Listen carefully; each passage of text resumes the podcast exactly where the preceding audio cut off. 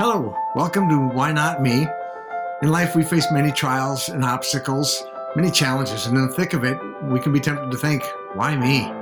But every obstacle presents an opportunity, and every trial can bring triumph. So I want to encourage you to adapt a mindset of, why not me? When, when in the middle of it, when things are tough, look around and think, why not me? It's, it's happening for a purpose. And then when success is at your doorstep, and all you have to do is open it you may find yourself hesitating, questioning, is this for me? Do I deserve this? And I want to encourage you to adapt a mindset of why not me? Throw the door open wide, shout to the world, why not me? Embrace your success. I'm your coach, Todd Halls. I'm grateful to have you on this journey. Welcome to Why Not Me. Hello, everybody, and welcome to Why Not Me, turning trials into triumphs, seeking and embracing success. I am super excited and so grateful that you are with us today. And also uh, super excited and grateful for our guest. This is a returning guest. Jared was part of our launch day series. And if you if you missed that, please go back and, and check out those the, those the launch day episodes. Uh, Jared was part of that. Had an amazing interview, and just really looking forward to, to going even deeper today. Um, I can say this, Jared, Jared is, is, a man who's having massive impact, and I know that our time together today is going to be uh, immensely valuable. Um, if you, but if you have not, if you did not hear that launch day uh, episode yet, I'm going to ask Jared just to give us a, an introduction. Uh, if you would, lay the groundwork for us, Jared. Sure. Well, first, thank you. It's a pleasure to uh, to be back and, and, with this wonderful audience, and uh, I'm excited to share. And Todd, feel free to ask any questions you want to support your people. Um, but a little bit about me. Um, so when I was when I was 20 years old, I had this this like realization, and this realization I'll never forget the day. I was I was driving the car by myself, and I realized I'm going to eventually be a dad. And that's probably not a common thought for like a 20 year old, let alone a 20 year old dude. Um, but I thought about it. And the reason I even came to that was I was thinking about my past. And my parents got divorced when I was very young. And it was extremely intense, their divorce. Um, I, am sure there was other divorces that were worse than theirs, but there was a bad divorce. So if anybody were to ask me when I was 20, what's one word to define your childhood? I would have said really loud. Like just it was like there was nowhere to go for peace. So I declared when I was 20 that my future would be a lot quieter than my past, and that by the time I was a father, um, I would have freedom. And I started digging into what freedom meant. And it was time freedom, career freedom, financial freedom. Um, it was geographical freedom. It was health freedom. And I'm like, all right, cool. I know exactly what I want now how does someone create that level of freedom? And the only path that I could see that would get me there um, was entrepreneurship. So fast forward to today, 16 years later, I'm 36. Um, I have a beautiful four-year-old daughter named Taylor and a two-year-old little rock star son uh, named Riker, and I have that freedom. Time, career, geographical, financial, um, health. Like a great quick story, and I shared this with you Todd. Like we, as a family, we moved from Connecticut to Florida uh, in eight days and like made a decision and then left. Like sold everything and just did it. Like that's an example of freedom. Like I was able to to do that kind of thing. And that's something I really value. Um, and the reason I've been able uh, to do that is I've launched tons of companies over these past 16 years. I've had a few really great wins. I've had even more great learning opportunities. Um, but 10 years ago, um, I launched a company in my apartment uh, called Synduit. I was a solo founder. And one thing you should know about me is I'm a non tech entrepreneur that has tech ideas, uh, which is really frustrating because you have all these things that you want to do, but like you have to find someone to actually do it because I can't write code. I can write marketing copy and I can sell. So that was the first version of Synduit. I saw myself as a copywriter. I got two really high profile clients. Um, they said to me, if you do right by us, you're going to be set for life. I did right by them and they were right. The age, I built an agency from those two clients that grew to 400 active clients in 14 months, which is a huge agency. Um, we had a big team, we had a big office. Clients were investing five to seven thousand dollars a month with a year commitment and we did everything. We built their websites we launched their books we did their ad spend like we did everything for them. Um, and there was no end in sight to our growth. I mean we were really good at what we did an amazing team except i was the end in sight. Like i was the one that said in 2012 this isn't my vision. It's just too clunky. Every time we get a client i'm going out and trying to hire and recruit somebody to manage that relationship and i just don't like businesses that scale through hiring. So that was when it became really clear to me on what I could do next. And what I could do next was democratize the agency, make an agency accessible to every John and Jane Doe small business owner from around the world. And at five to seven thousand dollars a month, that was not attainable. So I said, we need to find a way to do this for fifty to maybe a hundred dollars a month. And the only way we can do anything at that level is if we build a software platform. So I had no idea where to go to even start that process. So I started interviewing different development firms in 2012. Uh, in 2013, I hired one that came highly recommended. They built some really big tech, and uh, they gave me a quote. They said 10 months and $750,000 for that minimum viable product. I said, let's give this a shot. Uh, I personally funded it. I was writing a check every month for $75,000. And at the end of the 10 months, they turned the product to me, and it was half of what we mutually agreed on. Um, and the final invoice, which should have been 75 grand, um, was 1.5 million dollars. And I, I, became friendly with the, the president of this company, which is a pretty big company. So I called him up and I'm like, what just happened? And he's like, I know I'm just as surprised as you. Like, I had no idea, but they told me they were over budget. They just didn't communicate it well. So I negotiated a deal. I paid a little more. They accepted a lot less. But what I did negotiate for was the right to hire this one person that they hired, whose name is Mani. And Mani, in 2011, um, he moved from India um, because he sold his company. He built a really big development company and he sold it. And he ended up moving to the end of the street where my, my original office was. So it was like meant to be that we connected. So this company hired him to move him into my office to work with me. And he was amazing. So when I parted ways with that company, very amicably, um, I approached Mani and said, Will you be my CTO? And he said he'd be happy to. It was his dream. So we started doing it ourselves. They're building our own team. We hired in the US, we hired in Canada, about 12 people in India as well. And what happened was the India team was just better. Obviously, their cost was better, but it was just a better team. They were more committed, they were more engaged. Um, but my challenge was I could not employ them. They were contractors. And as a contractor, their income isn't recognized um, by local banks.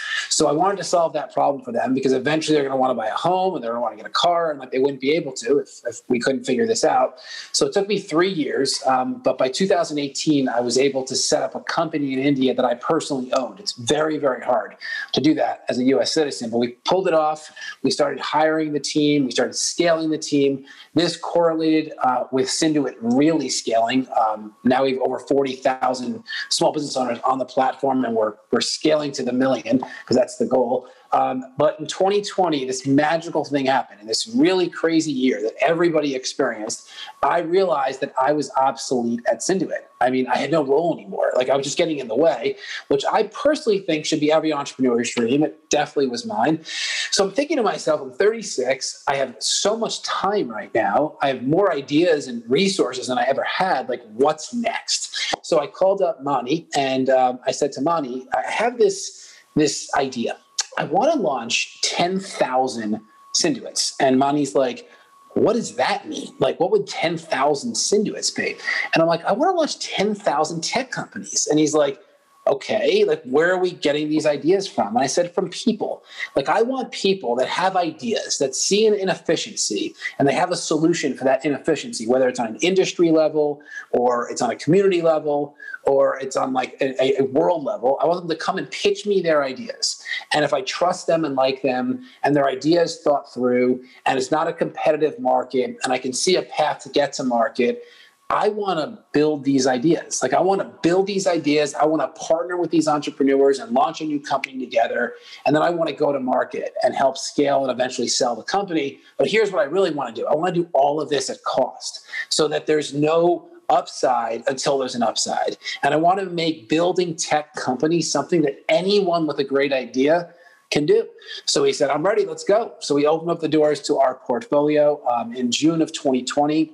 Um, we heard 200 plus pitches in 2020 alone. Uh, we said yes to 10% uh, of them. So uh, we have about 25 tech companies that we've launched in, in six months. It sounds crazy, but these are like really big tech companies. Like this is like not like little concepts. Like these have like potential to like become something.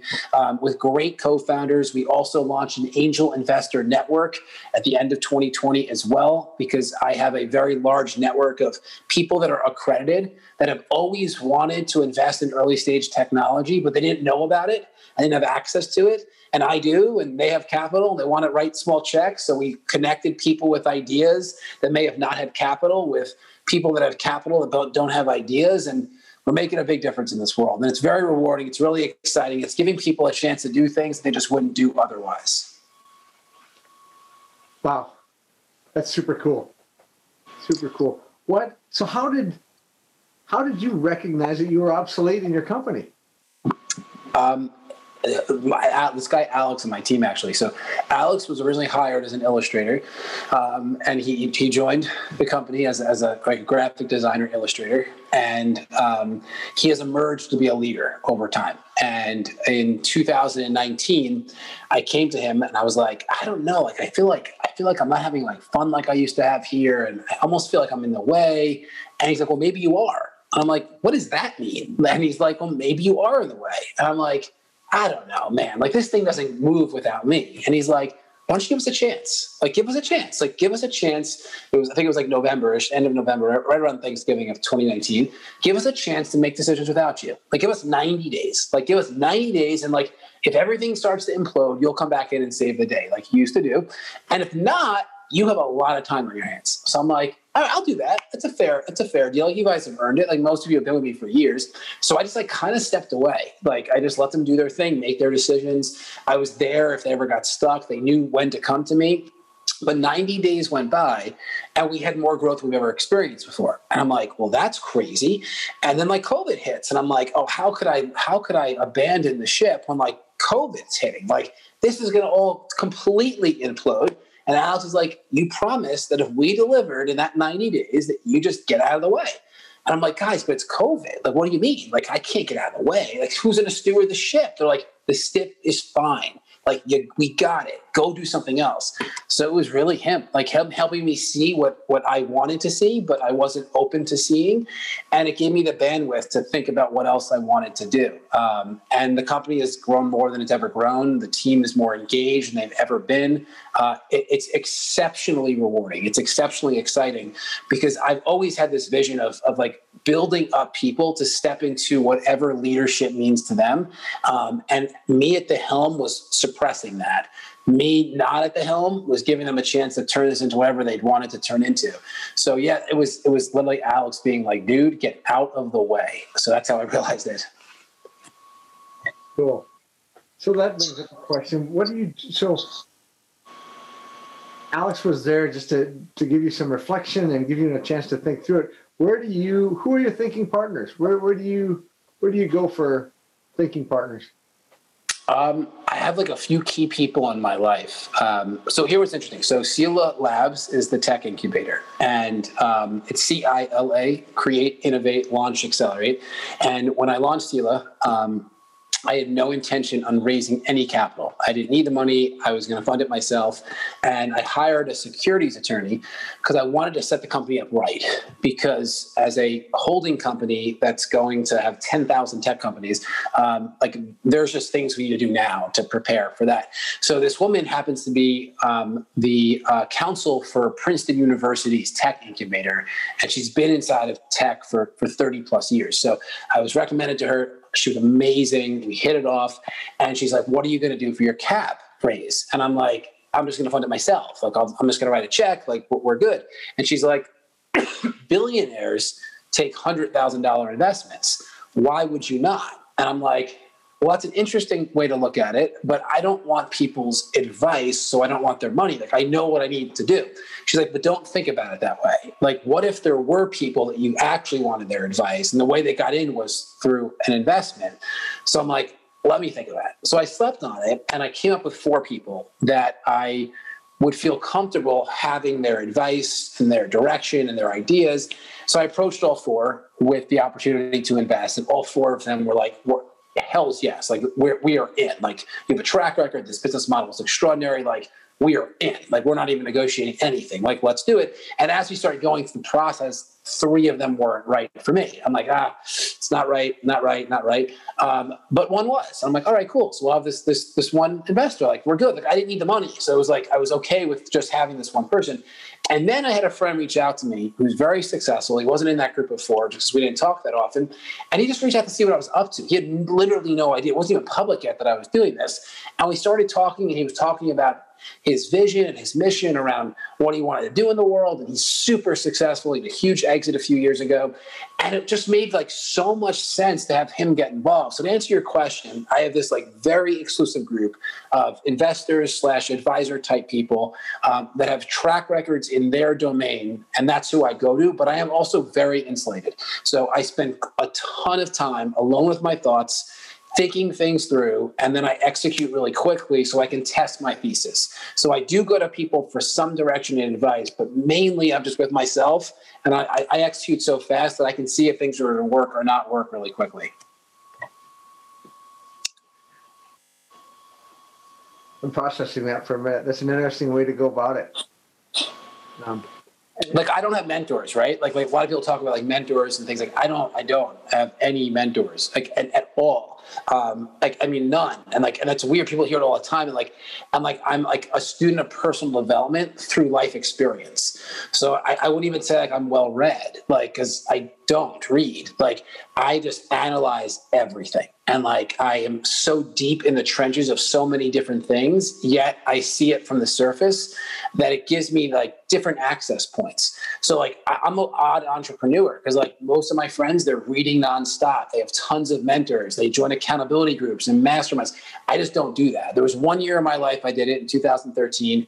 I invested hundreds of thousands of dollars into uh, accountability groups and masterminds and coaching and seminars.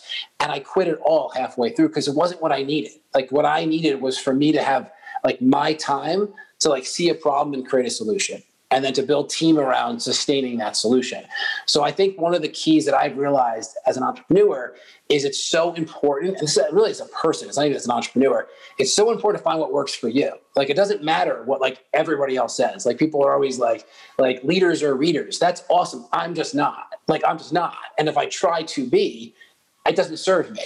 So like for me, like for me being a leader, I just assess and analyze, and I'm really like emotionally very connected to to feeling around how people react to things that I say, and that's how I learn. I mentor myself, and that's how I've been able to do what I've done, which is very odd because most people have like list of mentors and list of coaches. I just don't have that. Yeah, interesting.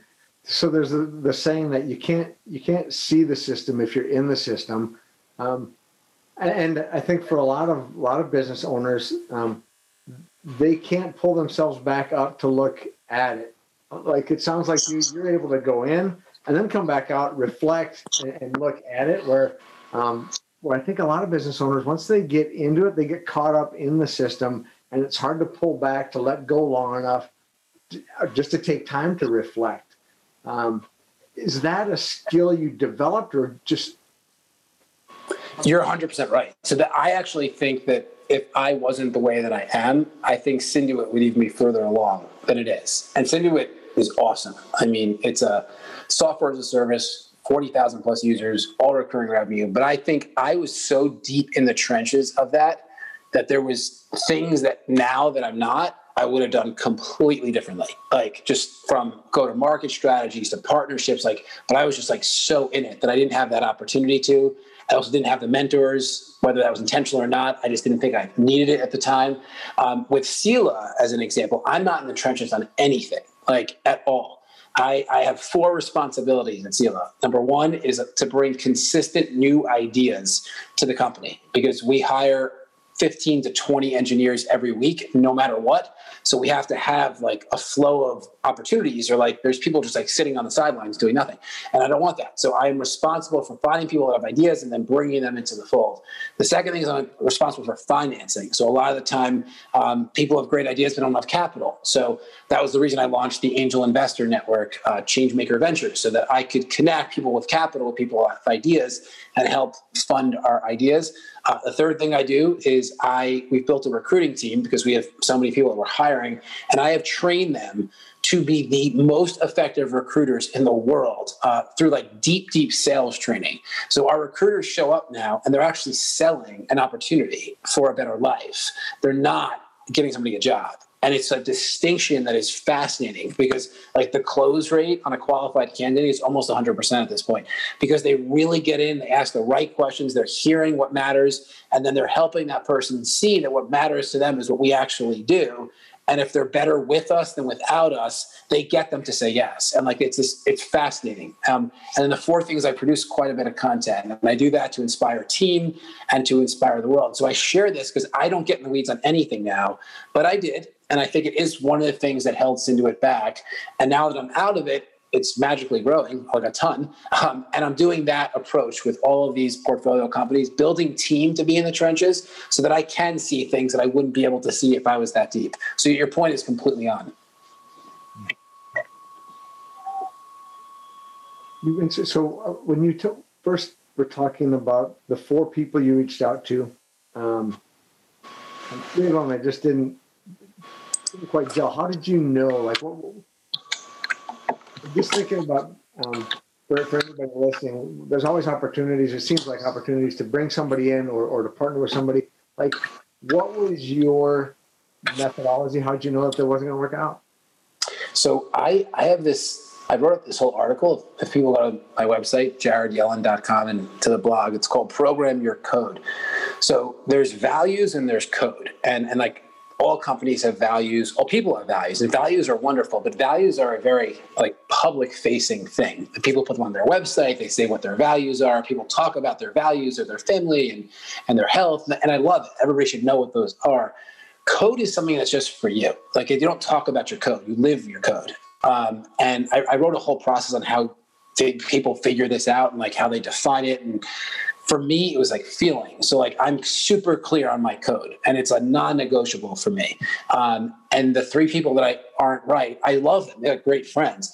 They just weren't right. Like it was a feeling thing. And if you were to ask me if you could go back and change anything about your entrepreneurial journey, what I would change is the fact that there was like three or four times that I didn't listen to my gut. And those are the three or four times that either led to lawsuits or like lots of money that was lost. And I knew that it was going to happen. Like I knew it, like, but like I didn't listen to it. And that was like code talking. Like your code is like, it's like deeply what you stand for. And you can't even convey it sometimes because it's just such a meaningful thing to you. Um, so that's what it was. I just had that feeling show up and i've like trained myself now like that feeling doesn't happen by accident it's a very real feeling. Like listen to it and then make a decision based on the feeling. So that's that's truly what it was. It was just a and these are people i've known for like 10 years 15 years. Like they're really close but it just wasn't the feeling. It could have been something they said. It could have been their their position when it comes to financial distribution. It could have been what their motivation was within the context of doing this, and nothing they said was wrong. Like nothing. But for me, it wasn't right, and I was already going in thinking I don't need anybody to do this. So if I'm going to have anybody do it, I really want to make sure that our codes are aligned. Like it's more than values. Like we just like we're connected. Like if I was ever not here, like like for whatever reason, like I disappeared, and they had to make a, like a, a, life or death decision for something, like our decision would be the same. Like that's how aligned we felt. So that's what it was. I just listened to my gut. The other three, it didn't feel right. Yeah. mm. And, and I, have been I've been guilty of not listening to that voice, right? And and and going ahead with things anyhow. And to your point, usually with less than desirable results. Um, and so how do you how do you how do you get the strength? Where do you gather gather the, the called the strength fortitude to, to say no? Because sometimes in your case, it was somebody that you you'd been, you knew them, and you were in a position where you didn't necessarily need them, but a lot of times as business owners and entrepreneurs, we're cutting we're caught in this kind of I kind of need this person. I don't, but I don't really feel right. Um, what would you in that situation? What what would advice would you offer people? So just restate the question. I want to make sure I answer it. So what's the exact question? Okay, thank you. Um, faced with that uneasy feeling on choosing to to to bring somebody on to partner up with somebody to go with somebody. Faced with that gut feeling except except the difference being you, you kind of need them and you can see short term where it's going to be easier. Um, what what advice would you give to somebody? Awesome. That's, that's such a good question. So i thought that's what you were asking. So that's amazing amazing question todd. So there's two paths for everything in life and the two paths are hard to easy or easy to hard and like every decision we make is one of those paths. Now, 99.999% of the world will always make the easy decision, which leads to a much harder life later on. Like they'll like they'll make the easy decision of today, which leads to like a significantly more progressively difficult life. It's like health as an example. Like like they'll like eat the fast food today because it's a lot easier than going and like juicing every day and like filling your body with high quality nutrients because it's easier today to go to McDonald's than to juice for yourself. But like later on in life, it gets a lot harder when like autoimmune disease emerges and you're obese and you're on all these medications. So like easy hard in my opinion, never works. Like it just doesn't. Now, hard to easy does. And hard to easy often means we have to make the harder decision on the upfront to make life progressively easier. So to me, that's entrepreneurship. Like choosing to be an entrepreneur is by default the hard to easy approach because it's really hard. Like it's like it's absurdly hard. It makes no sense. Like what makes anyone think that they can make an idea real? Like like like that's absurd, right? But like for whatever reason you think you can, right? So like that's that's the hard to easy approach because when you figure it out, your whole life gets a lot easier. Whereas like being an employee, nothing wrong with being an employee, but I look at it as the easy to hard approach because like you don't control your freedom as an employee. So it's easier because you get a paycheck, you get benefits, but it's harder later on because you, you may have not had that big financial break or that big opportunity to create a lot of freedom for yourself. So you have to work like forever, that type of thing. So it just gets progressively more difficult the older you get. So in that scenario, I wouldn't do it. Like, because I always choose hard to easy. I would rather either just be by myself and then figure it out on my own or find somebody else, which in theory is hard to find that other person who's actually right that will make life progressively easier. Every bad thing that has happened in my life is because I let the wrong person into my life. And bad not being bad, it was a learning experience. So I'm happy that it happened. But every one of those like challenges, like like moments where I'm like, oh my goodness, it's let the wrong person in. From business partnerships to joint venture relationships, I mean the whole myriad of things.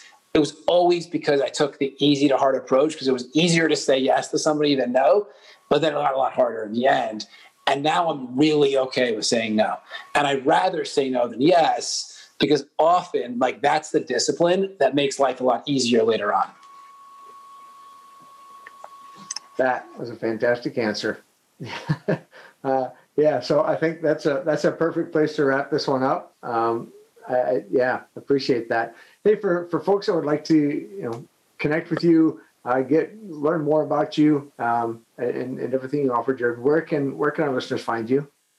Um, yeah, my, my website is really the best spot. It's jaredyellin.com. So, like I was yelling at you, just there's no G. So, J A R E D Y E L L I N.com. I produce an incredible amount of content. Um, every day we have blog posts going up uh, every day, like 365. They're three to 20 minute reads. Um, they're tactical and practical which is really what I stand for, is like do this, do this, do this. So you can really start to see uh, velocity and momentum in your life. And all of my entities are there as well. So you can learn about all the things that we're up to at jaredyellin.com. Todd, I just want to acknowledge you, my friend. Uh, this has been fun. I'm so excited for you to enter this world as, as a podcaster and as the leader that you are and to mobilize this message and to really support people because entrepreneurship has this perception of a very, very lonely journey, which it really could be. Uh, but resources like this help people feel connected and gives them direction. So kudos to you. Amazing job. Thanks, Jerry. Really, again, thank you uh, for the gift of your time and, and your knowledge. Appreciate you so much. Uh, listeners, again, if you didn't check it out yet, go get back uh, to the launch series and, and check out that interview with Jared from back then. Uh, until next time, everybody, uh, be strong, be bold, be humble, stay healthy, stay hopeful. Peace to you. Well, thank you so much for listening.